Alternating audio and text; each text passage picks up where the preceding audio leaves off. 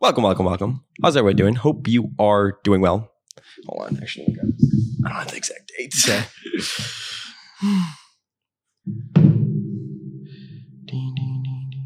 Okay. Welcome, welcome, welcome. How's everyone doing? Hope you are doing well. My name is Andrew Kuhn, sitting next to Geoff Gannon. Geoff, how's it going today? It's going very well, Andrew. How's it going with you? It's going great. I am super excited because Monday, this upcoming Monday, we are going on a research trip for over two weeks. We're going to be going. What are we going to be doing for July 4th? How are we going to celebrate We'll. July 4th Yeah. together? We will be in Nashville the 22nd through the 24th, Pittsburgh the 26th through the 29th, Philadelphia the 30th through the 2nd, and Delaware City July 3rd through the 5th. Those are the dates as of now. As I've said, we do prefer to drive because we're on our own schedule. And um, really, we go by how much longer I can drive, how much my back hurts. Mhm. Geoff's a great co-pilot because he doesn't sleep; he stays awake and you know keeps the conversation going. Um, but if you would like to meet up, you're potential investor, would like to learn a little bit more about Focus Compounding Capital Management, reach out to me at Andrew at focuscompounding.com. And of course, my DMs are open, so you can reach out to me as well there. So in today's podcast, we're going to be talking about the due diligence that we do, that you do Okay. on an ongoing basis. I posted a little clip. I've been studying Peter Lynch a lot lately Right. because I do a lot of scuttlebutt Mhm. for uh, the fund and, and for you. And I think, quite honestly, he's like the king of scuttlebutt. He was on Yes. the road six times a week for what, 11 years? Yeah. You know, where six That's days the a part week that people gone. overlook about his whole approach. He was yeah. constantly grinding, constantly hustling, constantly talking to company visits, management, yeah, yeah. tons of on-site visits. So I thought, why not? Uh, That's a perfect person to learn from, like on Scuttlebutt. And he was talking about how important it is to continuously check the facts and how some investors can get killed if they're not continuously checking the facts. Mhm. So I'm kind of curious to hear about the due diligence on an ongoing basis. Okay. Um, you know, that is required so you don't get killed, like Peter Lynch has said. Okay. And one thing is interesting in our partner's letter to the fund, Mhm. you wrote about you will never, most likely, never have anything intelligent to say about stock prices on a quarter by quarter basis. But Yeah. every now and then, you may have something intelligent to say about the actual business of the companies that we own. Yes. So I'm kind of curious to hear about how you continue to do due diligence, check up on the story, react as the facts change or if they don't change, and sort of what your process is like for that. Okay. So in that case, in that letter, what I talked about was um, things that were affected by COVID, right?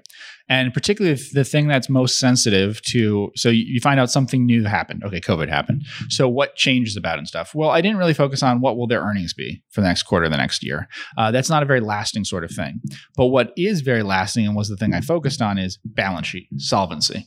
Because if you don't have cash flows for a little while, then suddenly the balance sheet, which seemed okay or whatever before, is now a really, really big issue. So the same thing could be happening uh, in March, right? If you were invested in a bank or something like that, and what was happening financially in the world was what was happening, or, or a REIT or whatever, someone that needed um, continual cash flows in and stuff to fund certain activities, um, then you suddenly have a really big problem that you have to investigate deeply. So th- those are obvious ones. You know, Dave and Buster's, when can it reopen? Uh, you know, if it and how long can they survive and stuff. So it can bring something new that you hadn't focused on before suddenly into the forefront of it. And so that's something that you have to look into. Uh, and in that case, I did, and then talked about things about. Um, just like what they were likely to fi- finance things and stuff. And now we know a little bit more since then about how they finance themselves, what they did with banks and stuff. But that would be the part that would interest me the most.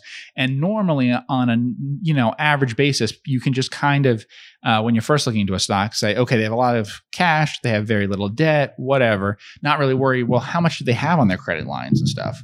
Um, you know, it's something that I'm aware of and then I do write down and everything. But it may even be something that I would not talk to people about. Certainly not to talk talk to partners and stuff about when we bought into something. If it just has a really solid balance sheet, I'll just skip over that part. You know, it's fine. Mhm. Uh, but suddenly, like a liquidity crisis or something, it becomes a big issue.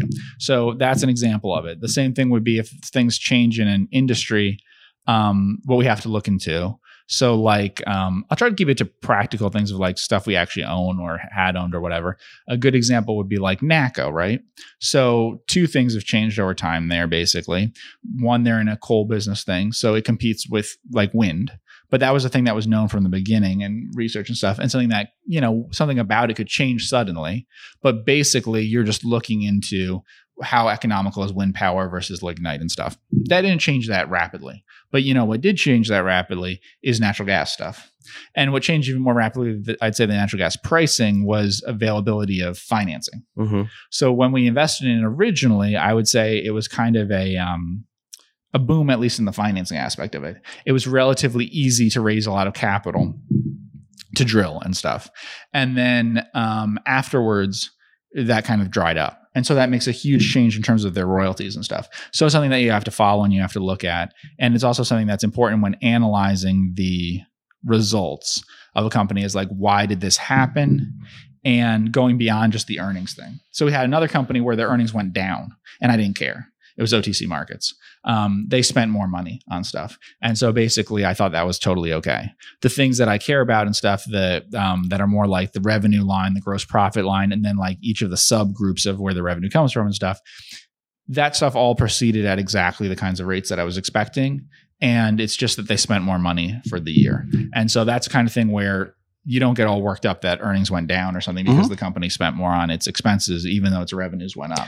Yeah, and you actually wrote a blog post a few years ago where you were talking about Charlie Munger when he says EBITDA is bullshit earnings. Mm-hmm. And if EBITDA is bullshit earnings, then maybe investors should learn to move up the income statement Right. for like um you know like a true stable piece of their business to see if it's like you know a good company and go and care a lot about gross profit and stuff like that. So in your Yes. case of over the counter markets, maybe on the bottom line, they um, weren't earning as much as they did you know the year before. Their margins got hit a little bit, but that's because they spent more on an office in New York City, and we knew all that Mhm. going into it.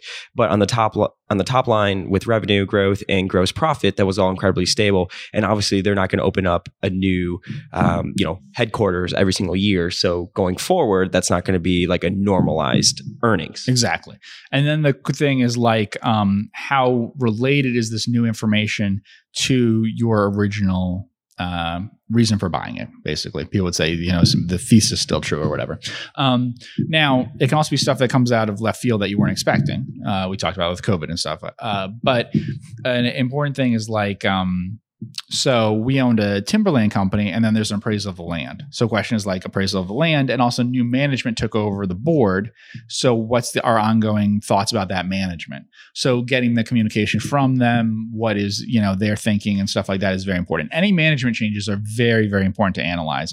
And any shifts in capital allocation decisions or any strategic shifts are huge. The main reason I sell a stock um, historically for reasons that aren't price are because there's a shift in I would say capital allocation, especially in the sense of competitive strategy. I'm not talking about like short term tactics and stuff, but an actual change in how this company expects to compete in its industry, where it expects to, to fit in and stuff. That's why I'll sell. And I'll sell very quickly in that case. I always give the example like Barnes and Noble. Mhm. Barnes and Noble decided to pivot into spending a lot of money on uh, Nook, which is an e reader thing instead of just milking cash flows from its um, stores, a retailer, which is suddenly going into being a device company and stuff, is a big shift. And it's then I would get out of it right away. The same thing uh, in several stocks where I had looked into them and stuff, and then decided not to write them up or whatever. Would be things like um, Majestic Wines shifting in a direction I thought would be more online. In fact, it turned out That's to be. exactly what they've They- done. that is what they did, yeah. But they basically brought in a CEO. He's gone now, but they brought in a CEO whose history was in online wine stuff, and they were an offline wine company, um, uh, retailer. So when they made that shift, I felt that was demonstrating a giant shift in in strategy. So big shifts in strategy are definitely one, and any changes in management are one. you know, it's funny, like thinking about like crafting the narrative and stuff like that, and how sometimes investors on the outside, they, I guess, in their head or, or, you know, on these message boards, they paint like a very doom and gloom type of picture when something like that happens. And obviously, a CEO leaving a business is incredibly, you know, that's a huge fundamental shift, mm-hmm. right? But, you know, you read the message boards of why.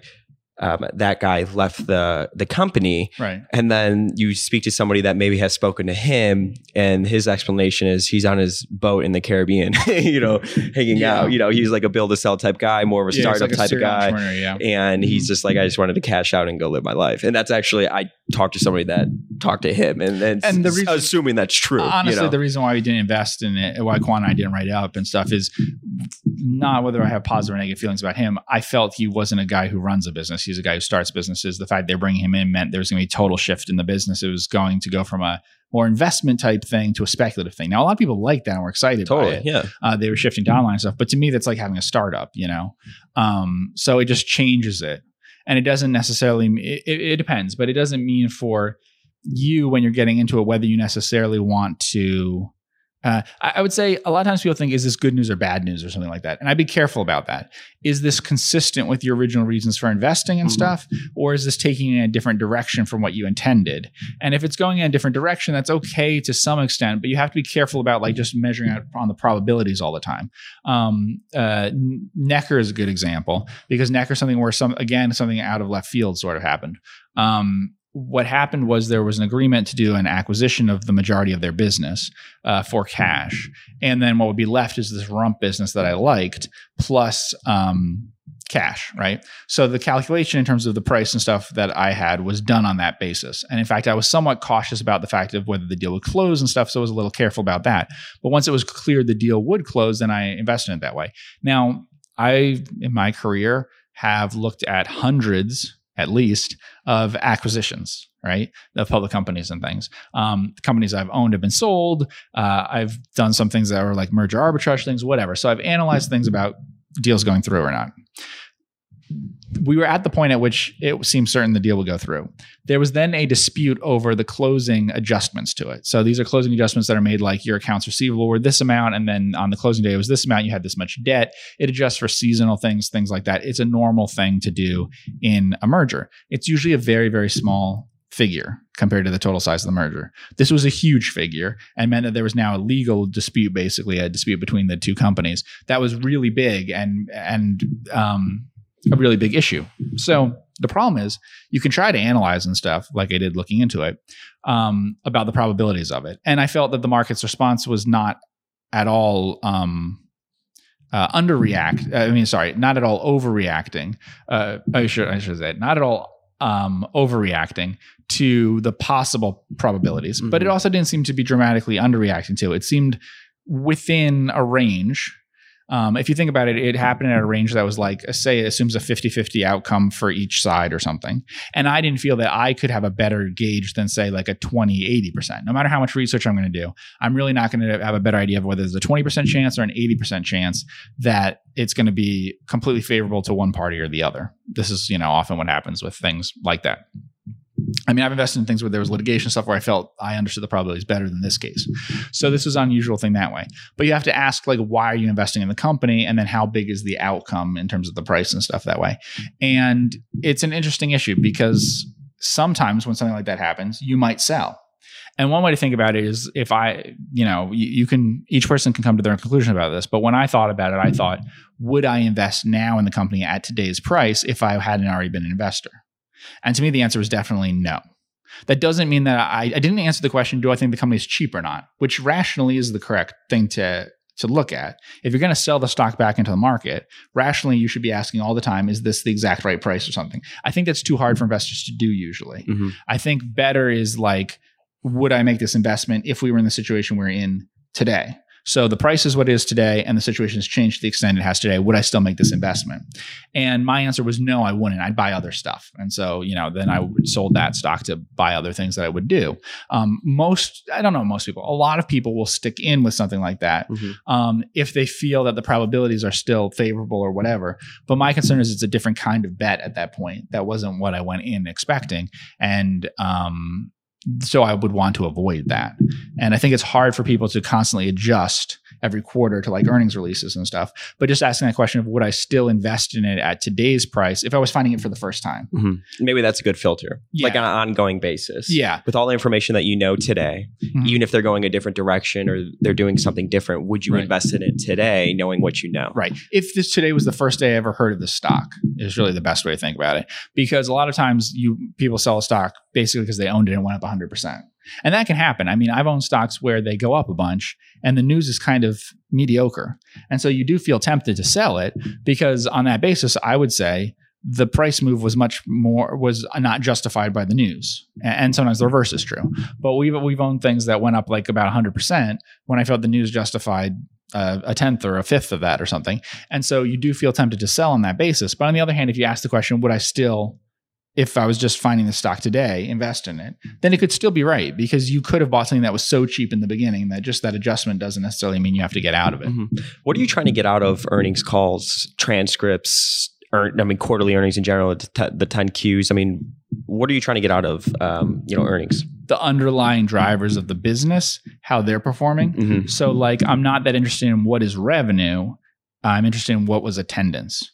I'm not that interested in um, what is uh, OTC markets, for instance. I'm really interested in what their numbers are, both in terms of volume and pricing on each of the different lines of business.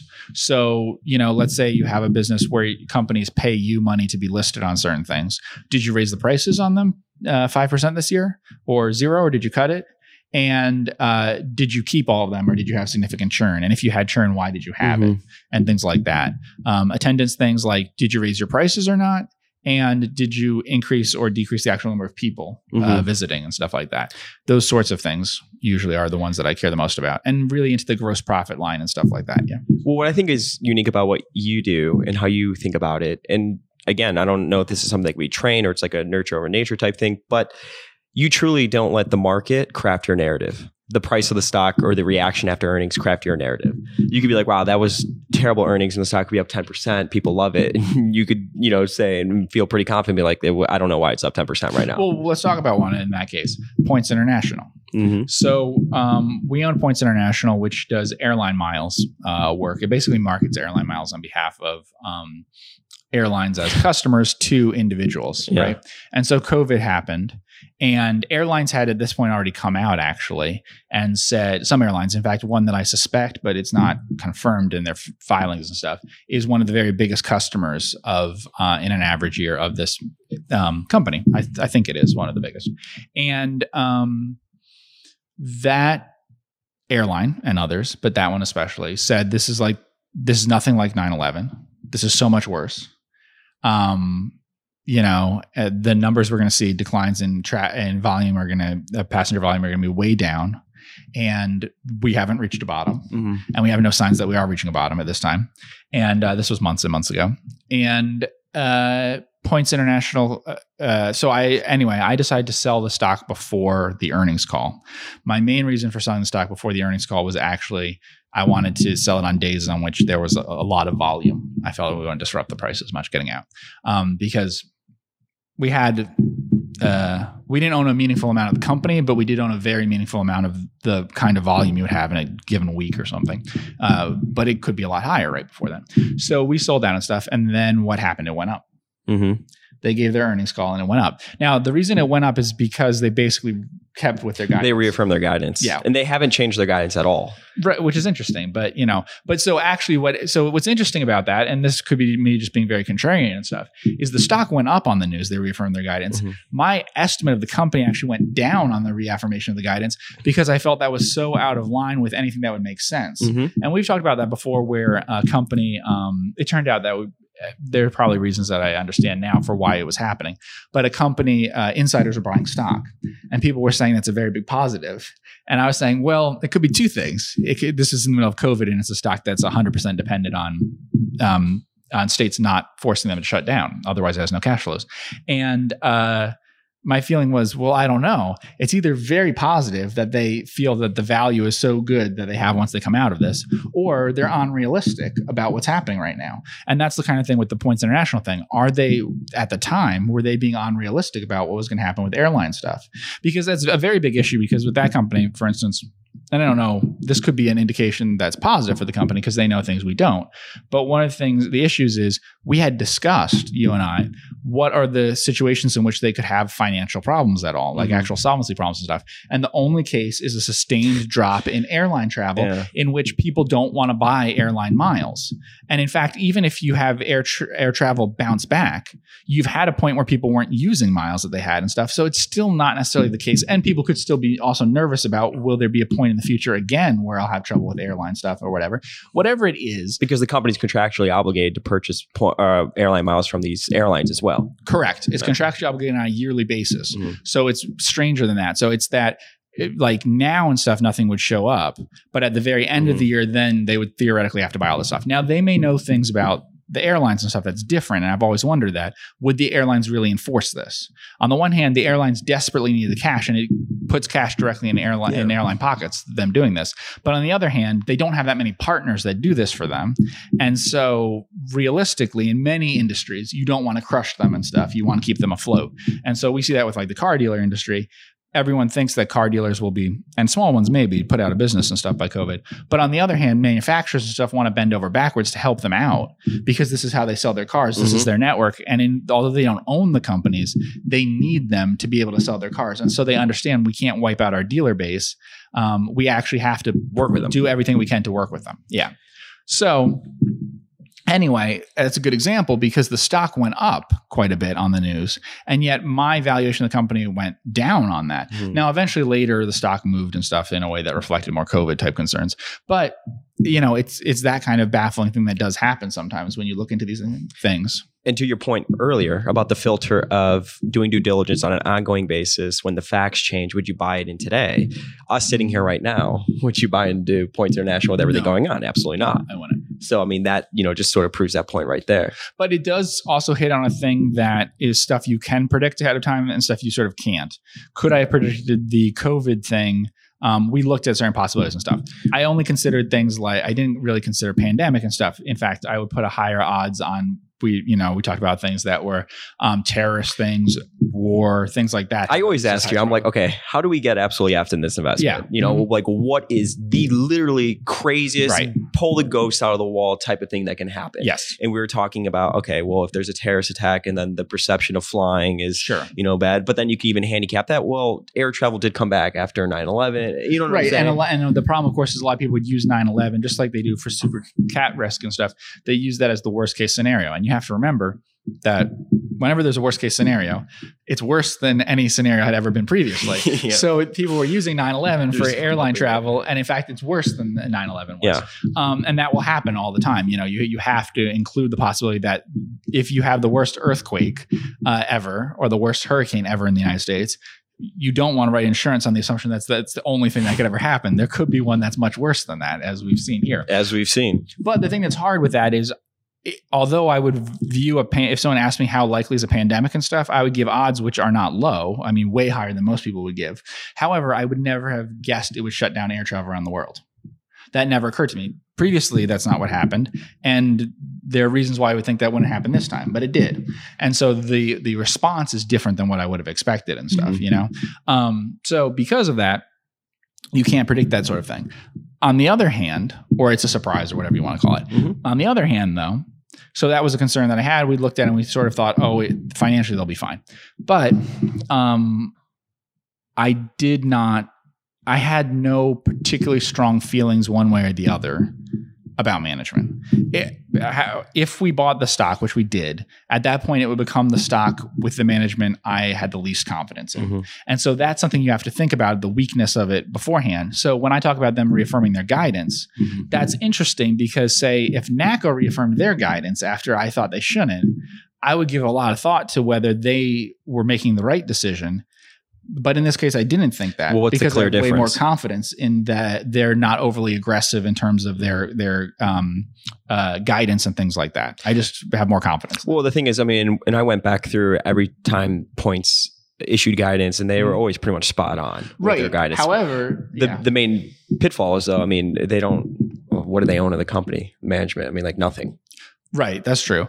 And but the other thing is that they uh, the reason why their guidance should always be like spot on is because they're basically carrying out a contract that Sure, they signed yeah. already ahead of time and we're just approaching the end of the year. The issue here is you signed a contract basically and then the world changed for part of the period of that contract. So it's like as if a company just bought and sold um, you know, uh, coffee beans or whatever, and then suddenly they can't get shipments of beans in. Well, now if that's the first time that's ever happened in the history of this company, now their guidance I would feel is not accurate because they've had a, a, a interruption in their business uh, Mhm. that really changes what things are. And so it just surprised me that they didn't withdraw the guidance and stuff. Especially it surprised me because um, other companies, including customers in their own industry, had done it, Mm-hmm. and the companies that are much less affected had done it, and were or were seeming like they were going to do it. So it just was very surprising to me and worried me a little bit.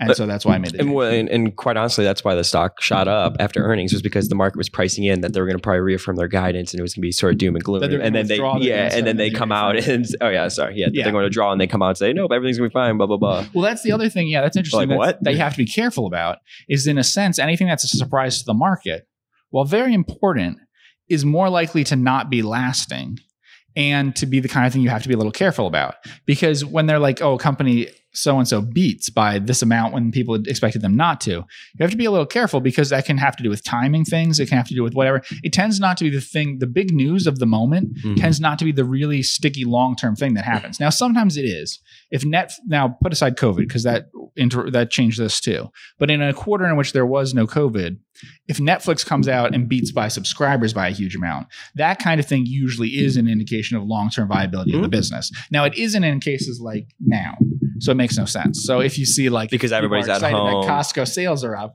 well, people shopping It habits was like village changed. supermarkets. Right. Yeah. They had huge increase in earnings because they're in a very heavily affected area and they're essential business.